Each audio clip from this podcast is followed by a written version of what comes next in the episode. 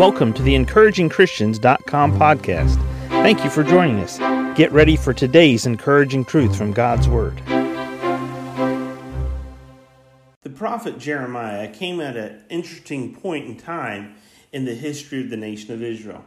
They were, they were attacked many times uh, and they were about to be taken captive by Nebuchadnezzar, the king of Babylon, and the Babylonian Empire.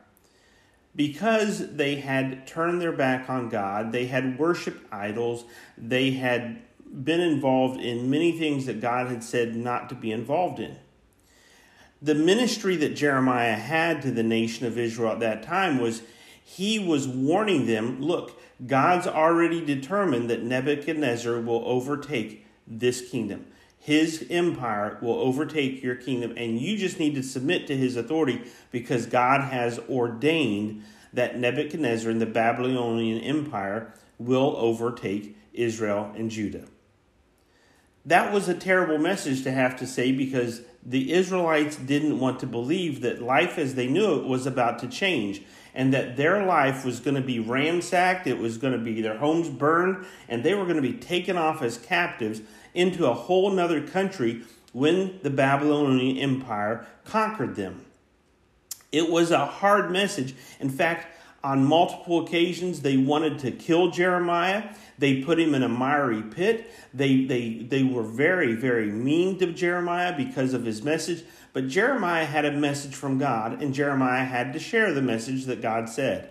In Jeremiah 31 3, the Lord hath appeared unto me, of old unto me, saying, Yea, I have loved thee with an everlasting love. Therefore, with loving kindness have I drawn thee. Jeremiah endured a lot of hardship at the hand of the people he was called to minister to. They didn't like the man because they didn't like his message. And because they didn't like Jeremiah's message, and because they didn't like Jeremiah as a man, they were rude to him. They were mean to him. They threatened to kill him on many occasions.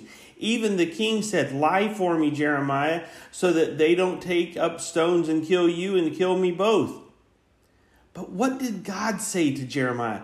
God said to Jeremiah, I know life is difficult. I know life is challenging. I know the circumstances I brought you into. I know what I've made you for and what you have to endure right now. But Jeremiah, I have loved thee with an everlasting love. Therefore, with loving kindness have I drawn thee. I have loved thee with an everlasting love. Do you need that same message today? Is Jesus trying to say to your heart, I have loved thee with an everlasting love? Your circumstances and your life may be difficult, but God has loved you with an everlasting love. God loves you right now with an everlasting love. He has drawn you to Himself with loving kindness. The God of this universe, the God who spoke everything into existence and created everything in six literal days and rested on the seventh, this same God, He loves you with an everlasting love. Are you experiencing His everlasting love freely in your heart right now?